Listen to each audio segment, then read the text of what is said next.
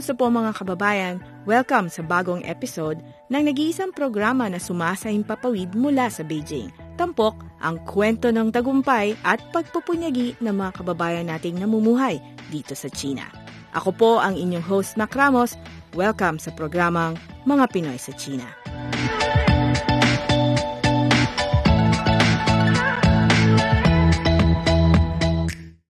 Kasalukuyang kumukuha ng Bachelor in Clinical Medicine sa Peking University Health Science Center si John Carlo Combista. Tubong Cebu at graduate ng pharmacy, pinili ni John Carlo na mag-aral sa China upang isakatuparan ang pangarap na maging doktor.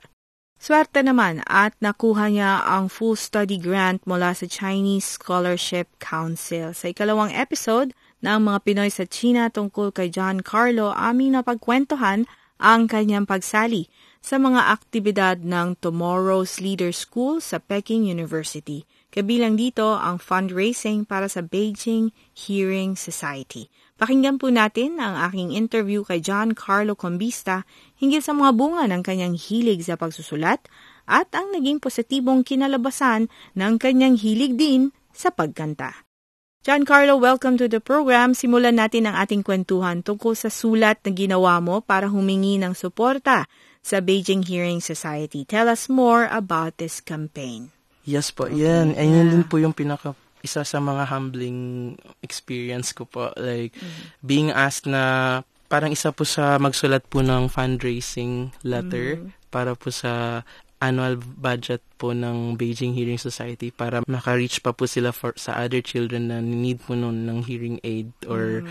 ano po. So, yun po, kung ano po yung experience ko po, so sinulat ko lang po siya, so sincerely po at coming from the heart. And then, mm sinulat ko po yun. Yun, ina, inano ko rin po si Chong No doon, mm. yung experiences ko po, at saka adhikain po ng Beijing Hearing Society.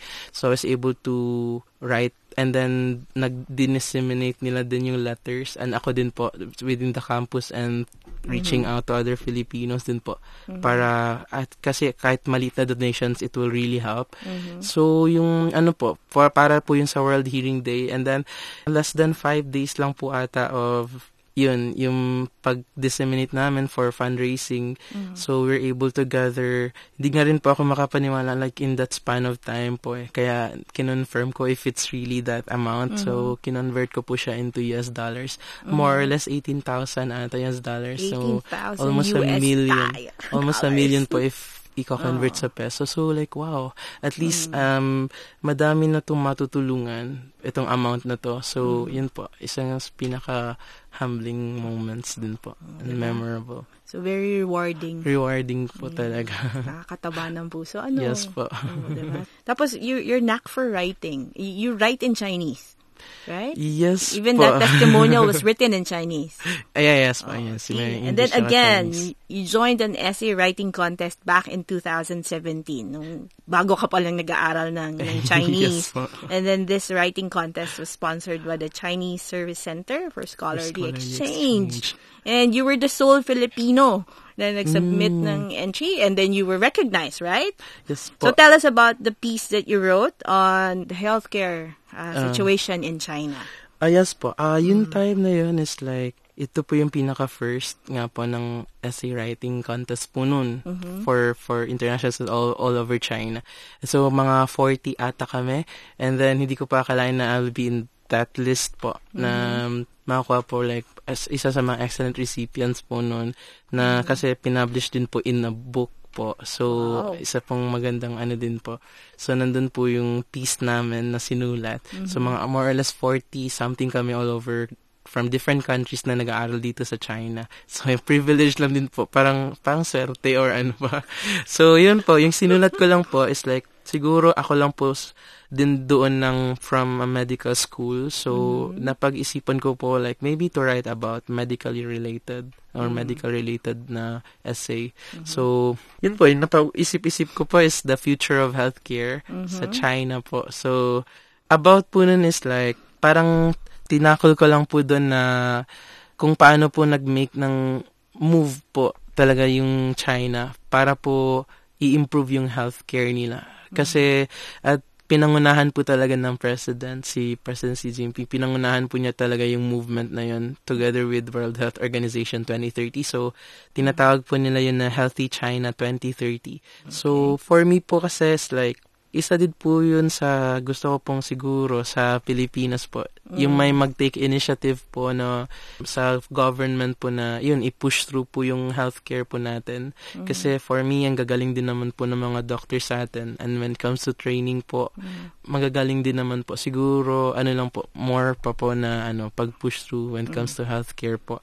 So, yun po, uh, si President Xi Jinping kasi parang naano niya, aanhin po yung ano, kasi kapag ang health po is tang, isa po sa future ng society. So, foundation yun. Foundation yeah, din foundation po. So, for a better future. Uh, kung meron po mga siguro mga great minds or great people po, example mm. Chinese, so kapag nga po, yung walang access sa healthcare, so mm. wala din po. So, maano natin, malulus natin yung yung opportunity na uh, baka meron pa siyang magawang madami mm. kung nga yung health niya is ano na apektado. Mm. Mm. So, yun po. Yun din po yung ano. So, mm. yun po yung parang, at inano ko po doon, sinulat ko po yung, kung ano na po yung mga progress nila. Mm-mm. So, tinatry nila standardize yung medical residency mm-hmm. para parehas po siya all over the China, all over China. Mm-hmm. Hindi lang po siya like dito lang sa Beijing maganda yung healthcare. Totoo. So tsaka nakipag ano din po sila sa Canadian po na residency when mm-hmm uh, para po siyang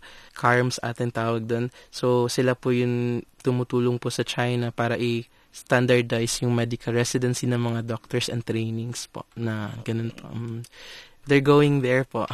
so, sana may mapulot din ng Pilipinas doon yes, sa mga po, insights na ibinahagi mo. Hopefully po. Mm. Like, meron din pong medical related na makaupo po sa government para mm. po, yun, mag-push through dun. Ah, aside naman, meron naman meron tayo. Department of Health. Department pero of Health. Um, what, ano ba yung wish mo for the Department of Health after nag-aral ka na dito for two years, nakita mo mm. na yung mm. sistema dito. So, anong mga practices or mga policies ang hinahangad mo na ipapatupad din o pwedeng gayahin sa Pilipinas? Eh, ngayon po kasi, parang tinatry po nila talagang ipababa yung cost po ng medicine. Yeah. Mm-mm. Mm-mm. Yun po din po isa sa aim nila sa Healthy China 2030 para po sa yun, right to access medicine po. Mm-hmm. Kasi siguro sa atin din po may mga medicine na hindi talaga or mga medications na siguro hindi talaga ma-afford ng some or if not Maramihan. most. Mm-hmm. Yes po, yung ganun po. Although meron din po tayo naman ganyan sa mm-hmm. Pilipinas like may discounts and or generic. Um, mm, yeah. diba, we're pushing for siguro generic. isa po yun. Mm. Mm, siguro ma-push kasi uh, as, a, as a pharmacist din po. So mm. more into the drugs and mm. medications po. Yan, maybe isa po yan. So, aside from writing, punta naman tayo sa singing. Kasi isa to sa mga passion mo at outlet din siguro kapag when you're very, very stressed. Yes po. Mahirap mag-aral ng medisina sa China sa wikang Chino. at, at nararamdaman ko yung sobrang pressure sa'yo at ang sobrang stress sa'yo. Mm, so, yes. ngayon, pero you're very passionate about singing, but you also have stage fright. Mm, Pareho yes. tayo, may stage fright din ako. So yes kapatid. Po. Hindi nga po sila naniniwala mm. na may stage fright. Okay. Kasi tapos eh, nga po sa daldal ko to. tapos uh, yun, palagi ko sumasali din ng contest. Uh-huh. Pero isa din po yun kasi sa pag ano ko po, yung way ko po pag overcome. Okay. Kasi talagang siguro before talaga so even po like magre-report basta nag um, standing in front po sa maraming tao, mm. yun po nagsasweat and then siguro alam ko po before, uh, alam ko po before yung sasabihin ko, pero uh, pag nandun na, wala na. Wala na. Blackout and stuff. So, yung sa singing naman po, yes, super passionate po. Although nga po, may stage fright. Per the moment I utter or sing the first line po, parang nawawala po yung kaba. And then, naano po siya na, okay, I'm going to sing this. I mm-hmm. want to mm. give justice to the song. Mm-hmm. Um, and also, para mabigyan ng magandang performance din po yung mga audience. Okay. Ayan, and then, yung isa po sa tinake ko po na stuff is like, siguro, ano, yung sa choir po dun sa Santo Niño po, sa Basilica Minor de Santo Niño sa Cebu. So, yeah. I start decided to join nung mm-hmm. 2011. So, it's mm-hmm. like 8 years and counting na po. Okay. So, isa po yun kasi every mass po na service namin, nakaharap po kami sa maraming yun, mga church goers po, mga mass attendees. So, yun po, isa din po yun sa parang siguro nag-lesson po ng stage fright at, at saka yung mga competitions, successive competitions na din po na ano. Kumusta ang buhay-buhay ng mga kababayan natin dito sa China? Alamin sa programang Mga Pinoy sa China.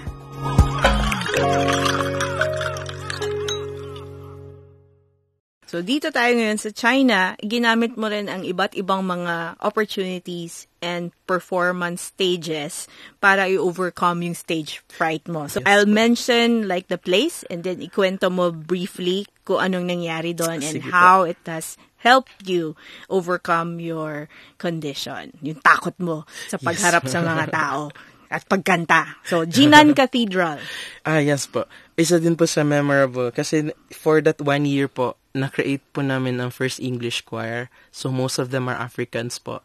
And then, our pianist is Chinese. So, yun po, um, for a very long time po, nagkaroon ng English mass kasi tapos isa po ako sa na-assign together with a Tanzanian doctor po na mag-hold po ng choir. So, although I don't really have a background like professionally po, but like nung nga po sa Cebu for that 80 years po of like joining choir so for the Lord choir.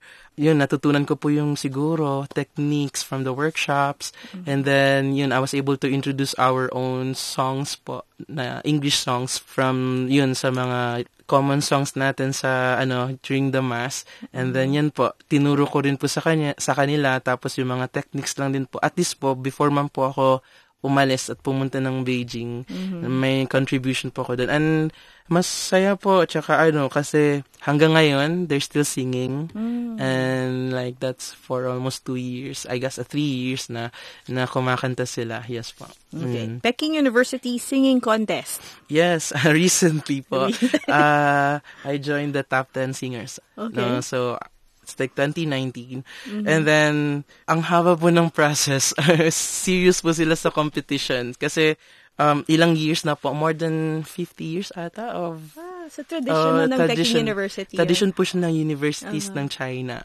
So, meron din po sa iba-ibang ibang universities. universities. So, yun po, uh, tinry ko lang po sa campus namin is para po siyang audition. So, may 80-something po na nag-audition. Okay. Tapos, nung na, napasok po sa semifinals is around 25. Okay. And then, tas after po ng semifinals, privileged din po kasi isa po ako sa ah, isa po ako sa nakapasok directly po sa grand finals. So, ngayon po sa grand finals, 12 na lang po kami.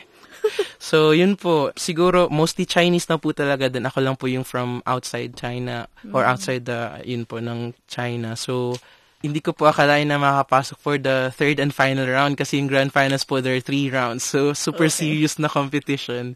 So, pero po yung mga kinanta ko is English songs para mas comfortable. okay. So, para first round ko, What a Beautiful World. Then second round ko po yung talagang na ano po ng welcome po talaga or hi- hiyawan po talaga yung mga tao is yung Story of My Life po sa second round.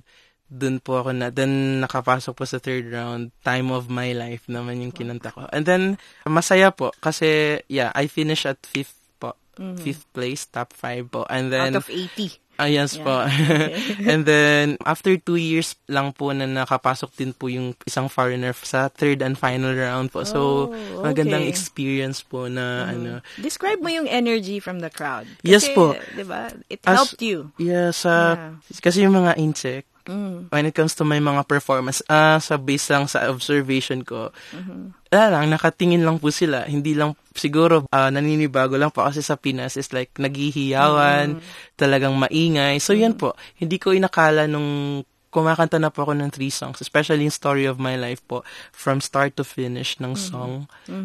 Nakisabay yung mga insect, tsaka sa yung mga foreigner. So, even after po nung pagkatapos ko pong kantahin, continuous pa rin po yung hiyawan. So, like, siguro isa din po yun sa, ano po, na nagbigay po sa akin ng ano din po, drive, like, okay, bigyan natin ng justice or kantahin natin ng maayos to para sa kanila din, tsaka para sa song na kinakanta mo.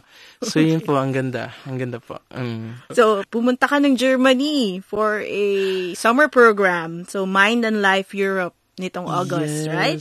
Last year. Opo. Kumanta ka rin doon. Hindi na natin pag-uusapan kung ano yung mga nangyari doon sa study program. Sa pagkanta na lang Ah, tayo. po, pinush ko talaga siya. Na, kasi first European country nga po. So, yun nga po. Um, kasi yung mga kasama ko po dun, like, different, ano po, professions talaga. And then, mga known in their own fields and mga graduate students. So, feel ko lang po siguro na time na siguro ako lang po yung siguro wala masyadong na, at, na achieve or maybe makakontribute more into like listening side ako. Kaya nung yung isang head po doon sa summer research, nagtanong siya kung sino pwede maka, mag-perform sa Eto na. sa closing ceremony. Sabi ko, oh, at least siguro ito man lang mabigay ko sa kanila as gift or ma-contribute ko man lang to at least ma ma-summarize lahat ng um, lectures and e- ginawa namin for the for the rest of the week. So yun po, pinerform ko po yung next in line ng after image. Yeah. And then siguro super inclined po yung message sa mga activities namin tsaka aim po ng program. So nung time na yun it's like very ano po welcoming po sila. The first time ko po mag-perform sa mga Europeans po. Mostly sa Europeans. And hindi ko po inakala na ganun sila ka-welcoming na uh, nag-standing ovation po for siguro 20 seconds na pumapalakpak. And then, wow, it's like siguro first time po like to see that kind of crowd na nag-appreciate po sa ginagawa mo, sa passion mo. And siguro na parating ko po yung messages kasi after that one, um, yun, nagsilapitan sila just to say, ang galing mo kumanta, ang galing mo palang kumanta, ganun. So, hindi ka man siguro maging ganito or ganito, pwede kang may future ka doon sa singing. So, yun po. Na, meron din po nagsabi na during nagpagkanta ko po, parang na-teary-eyed din po sila, em- emotional sa message ng song. Yun po, isa sa... Diba? Memorable din. Opo. Pero ano yung takeaway mo bilang isang student of medicine from the Mind and Life Europe experience? Yes, um, ang ganda po ng aim. Kasi it's about the theme of kinship, conflict, and compassion po. It's like more on the mindfulness.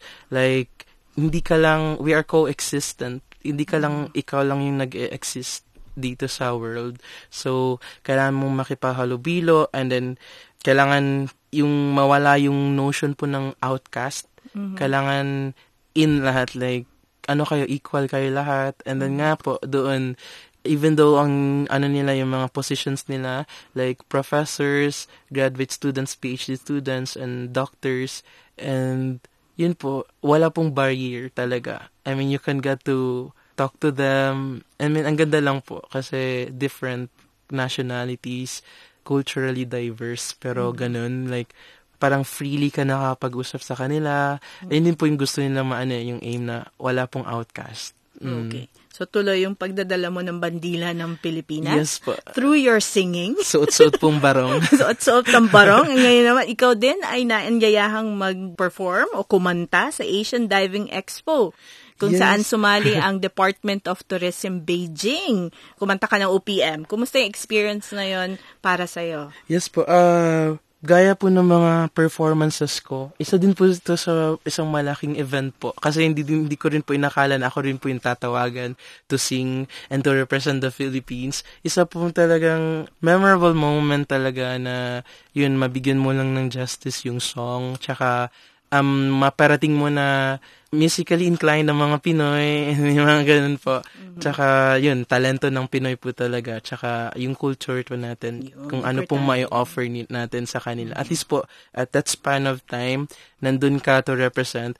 And then, yun, maparating mo man lang kung ano ang Pilipinas. So, napaka-memorable and humbling experience Tsaka, din ang, po. ang musika ay may kakayahan na tumawid ng mga, ng Yes, mga yes, barriers, yes, yes. right? Regardless- It's a universal language. Yes, right? napakaganda po. Bilang isang scholar na Pilipino dito sa Beijing, paano ka na-impluensyahan ng China? So, as a scholar po, yun, nabigyan po ng privileges. So, I got the chance to be introduced po sa mga cultures nila. And yung napaka siguro ang influence po na parang maging isang learning din po sa atin is paano tayo magbalik tanaw sa history. Kasi dun po ang napaka ganda lang po talaga ng ano din ng China kasi paano nila binavalue ang history ng siguro about more than 2,000 years ago. And paano nila kinukuhanan ng learnings yung history to move on and para sa mga future, mga uh, future na mga plans nila for the country, for the development. Siguro po yun, kasi ako din po hindi more into history eh. Pero nung nalaman ko po na ganun po pala talaga like, we can get so much from history. So, para mag, ano, or for siguro in individuals, para sa mga individuals, siguro sa past experiences mo, para ma, ito parang fuel mo para mag-move and then to reach your goals po. Isa din po yun sa influence na maybe to give importance sa history po. Aside po sa kung gaano sila ka-serious about something din po. Okay. Ito mga Chinese. And also po yung hindi po sila abrupt. Like gusto nila ng abrupt na na results. Kaya po yung ang ganda lang din po ng ginagawa nila na pwede ma-apply sa sarili na make a timeline or a plan. Like for them sa Chinese po sa China like they they make a five year plan. Yeah, and then in that span of plan lahat ng objectives natin makukuha. Hindi like one day lang gusto kong makuha. And then kaya din po sa healthcare na Healthy China 2030 po ah sinimulan nila ng 2015 and then in that 15 years gusto nilang maano nila ma accomplish nila lahat ng objectives nila. But 15 years is long. But like at least you have a direction po. Yun po yung isa sa mga siguro makukuha natin ng lessons. Okay. Dito na po nagtatapos ang atin pong interview kay John Carlo Combista, ang atin pong Filipino scholar na kumukuha ng Bachelor in Clinical Medicine sa Peking University Health Science Center. Mabuhay, Carlo. mabuhay po thank you po maraming salamat po